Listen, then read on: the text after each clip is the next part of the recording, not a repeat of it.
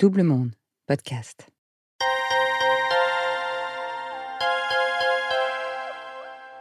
Pour réussir dans le monde, retenez bien ces trois maximes. Voir, c'est savoir, vouloir, c'est pouvoir, oser, c'est avoir. Il y a près de deux siècles, Alfred de Musset écrivait cette courte phrase, décisive, frappante, apeurante aussi. Thierry partait de rien, mais il savait ce qu'il voulait depuis toujours. Il a suivi les conseils d'Alfred de Musset à la lettre, jusqu'à ce qu'il ait tout à coup à faire des choix. Bienvenue dans 40, le podcast qui s'interroge sur les moments de bascule qui peuvent arriver, notamment en milieu de vie, la fameuse crise de la quarantaine. Est-ce un mythe? Pourquoi la voit-on toujours plus comme un malaise qu'une renaissance? À travers les portraits de nouveaux, d'anciens et de futurs quarantenaires, ce podcast va vous plonger dans ces instants intenses, parfois heureux, parfois malheureux, ces moments de folie où on décide de tout changer, dans ces parenthèses drôles, inquiétantes, mais inspirantes. N'hésitez pas à vous abonner sur les plateformes de podcast et à nous suivre sur les réseaux sociaux de Double Monde. Thierry, première partie. Je m'appelle Thierry, j'ai 64 ans, je suis euh, journaliste. J'ai toujours voulu devenir journaliste d'ailleurs, c'était un, rêve d'enfant puisque j'avais une maman très angoissée qui, se demandait en permanence ce que j'allais faire de mon existence et donc euh, très tôt, me semble-t-il, vers l'âge de 8 ans, je lui ai désigné euh, le poste de radio qu'on écoutait dans notre petite HLM de banlieue. C'était à Ivry-sur-Seine, on écoutait Europe 1 et je lui disais, voilà, c'est ça que je veux faire travailler à la radio.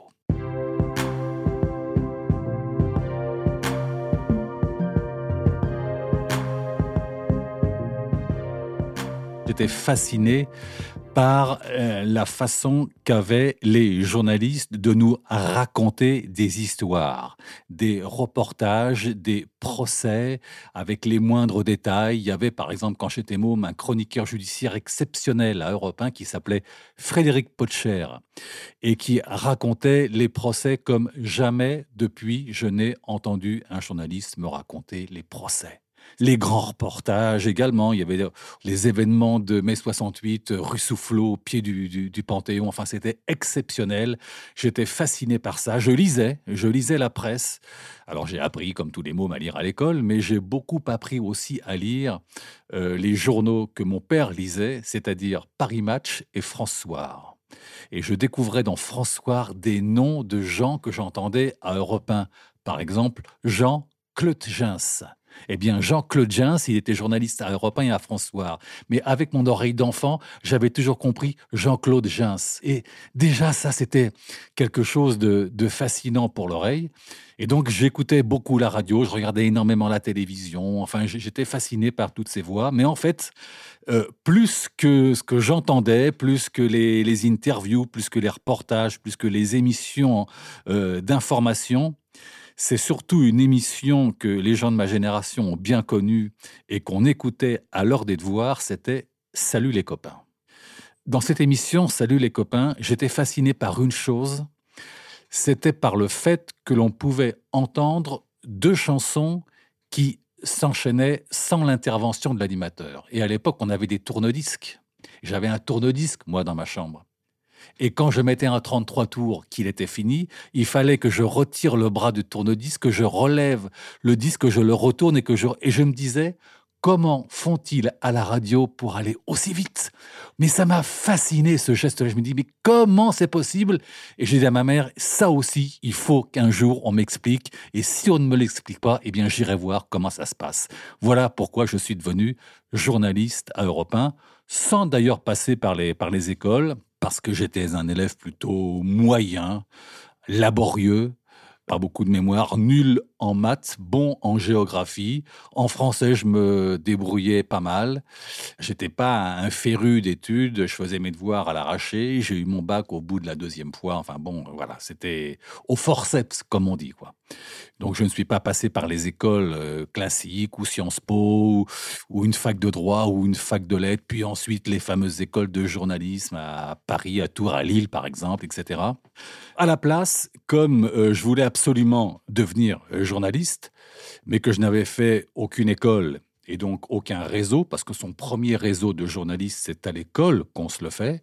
Euh, j'ai commencé par les radios libres en 1982, mais auparavant, j'étais euh, animateur dans les villages de vacances. Puisqu'en rentrant du service militaire, n'ayant aucun réseau, aucun nom en tête, je me suis dit, il y a peut-être un endroit où je peux rencontrer des journalistes qui m'aideraient à faire mon métier, c'est dans les villages de vacances. Et donc, je suis devenu animateur dans les villages de vacances jusqu'à ce que je parvienne géo au Club Méditerranée. Et là, je me suis dit, je vais forcément rencontrer des journalistes.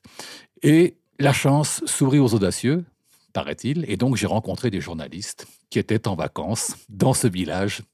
Et euh, c'est comme ça que j'ai commencé en devenant animateur, donc en parlant en public des choses que je n'avais jamais fait. Et ce fut pour moi d'ailleurs une excellente école, une école redoutable qui m'a formé immédiatement, car enfant, je ne parlais pas. Je n'ai découvert la parole qu'à l'âge de trois ans et demi. Avant, je ne prononçais pas un seul mot, n'ayant ni frère ni sœur, euh, des parents qui ne s'exprimaient pas beaucoup. J'ai parlé très très tard. D'ailleurs, j'ai tout fait tard dans, ma, dans mon existence.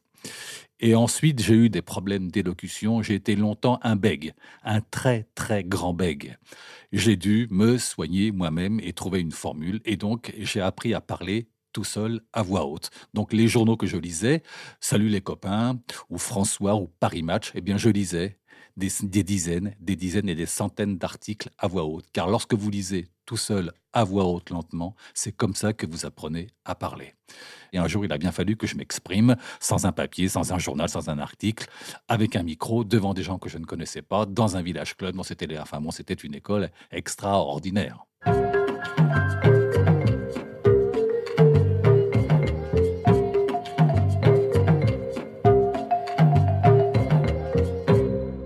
Je rencontre donc des journalistes euh, au Club Méditerranée, des journalistes qui travaillaient à France 3 Normandie-Caen. Ils travaillaient avec Henri Sagnier, et donc, euh, bien, je suis allé les voir puisqu'ils étaient en vacances et moi je travaillais et je leur ai expliqué le, phénomène. Voilà, j'ai très envie de faire de la radio, je ne connais personne, je vous rencontre. J'étais sûr que j'allais rencontrer des gens ici. Est-ce qu'on va pouvoir se voir après les vacances, etc. Et les types me disent, bah passez. Enfin, j'avais, tellement, tellement, tellement insisté parce qu'en fait, moi, j'avais l'audace, le culot et la ténacité qu'ont eu beaucoup euh, d'autodidactes. À un moment donné, quand les portes se ferment, il faut passer par la fenêtre. Alors, je n'ai jamais lâché ces deux types-là. Et ensuite, j'ai pris contact avec eux en Normandie, à Caen, et j'y suis allé, tout seul, je ne connaissais personne, alors qu'ils ne m'avaient absolument rien promis de sûr, pas de contrat, rien, passe nous voir. Voilà, c'était un peu ça, quoi. Et évidemment, j'ai rencontré Henri Sagnier, puis d'autres, mais ça ne s'est pas fait comme ça, quoi. Euh, même si autrefois on trouvait un petit peu plus facilement de travail dans la presse qu'aujourd'hui, c'était pas du tout ça. Et donc, pendant que je harcelais le soir les journalistes, il fallait que je trouve un travail. Donc, j'ai trouvé un travail d'animateur dans une radio libre, la première radio libre à Caen. Et là, eh bien, je faisais de la radio le soir, parce que nous étions tous des bénévoles. Une émission qui s'appelait TSF, qui voulait dire tous les succès français, et donc je ne diffusais que de la variété française. J'avais une valise avec des 33 tours, et puis je faisais ça euh, le soir, et puis le lendemain, je retournais à l'usine dans la journée, et après l'usine, je faisais de la radio, et, ainsi de suite. Et ça a duré, euh, ça a duré plusieurs mois, cette vie un petit peu, un petit peu difficile, mais terriblement, extraordinairement formatrice. Et puis euh, ensuite, on a dû entendre parler de moi, ce qui fait que mon rêve radiophonique se poursuivait. Le département de la Manche montait sa première radio libre, c'était à Saint-Lô, euh, monté par le journal La Manche Libre et la famille Leclerc. Et ils sont venus me chercher. Donc j'ai travaillé là en tant que salarié à Radio Manche première radio euh, libre du département de la Manche. Et nous n'étions que deux euh, salariés un responsable du budget et moi responsable de l'animation, de faire des émissions, de faire des journaux, de trouver des animateurs bénévoles.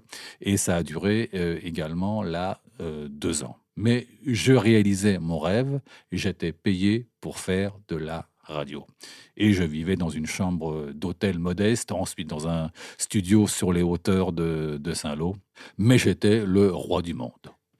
Et puis, euh, après deux années, il est arrivé ce qui arrive euh, sans doute à des milliards de gens sur Terre et qui ne m'est jamais arrivé depuis. Et j'ai fait un rêve prémonitoire.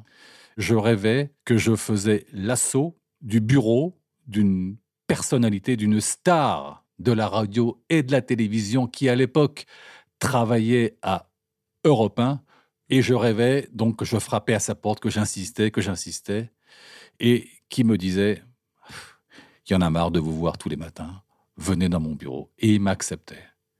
Et je suis parti immédiatement, ou presque, de Radio Manche. J'ai donné ma démission. Je suis revenu sur euh, Paris. Et effectivement, du 6 mars 84 au 6 avril 1984, donc pendant un mois, tous les matins, en tous les cas du lundi au vendredi, j'étais au 26 bis rue François 1er, devant les locaux d'Europe 1, attendant que la star dont je vous parlais arrive au volant de sa petite voiture noire, et comme il attendait que la porte du garage automatique d'Europe s'ouvre, je tapais à la fenêtre de sa voiture et je me disais, je veux travailler Europe 1, je veux travailler avec vous, je veux travailler Europe 1, je veux travailler avec vous. Ça a duré un mois, tous les jours, du lundi au vendredi. Et tous les matins, il me disait, non, je peux pas, non, je ne peux pas, qui êtes-vous, d'où venez-vous, très gentiment. Et puis un jour, je lui disais, voilà ce que je suis capable de faire. Et il s'avère que très tôt, le matin, j'avais trouvé un kiosque ouvert à Paris, Gare de Lyon. Et il s'est avéré que dans François, il y avait un papier sur la vedette qu'il recevait dans son émission.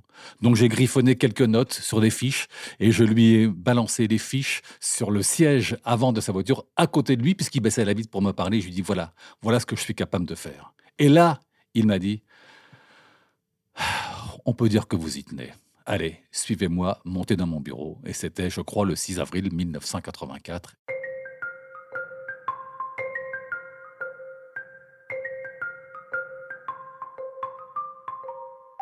Il me fait patienter euh, pendant qu'il faisait son émission dans un bureau et j'étais seul face à un mur. Pendant deux heures, personne ne m'a parlé, personne n'est venu me voir.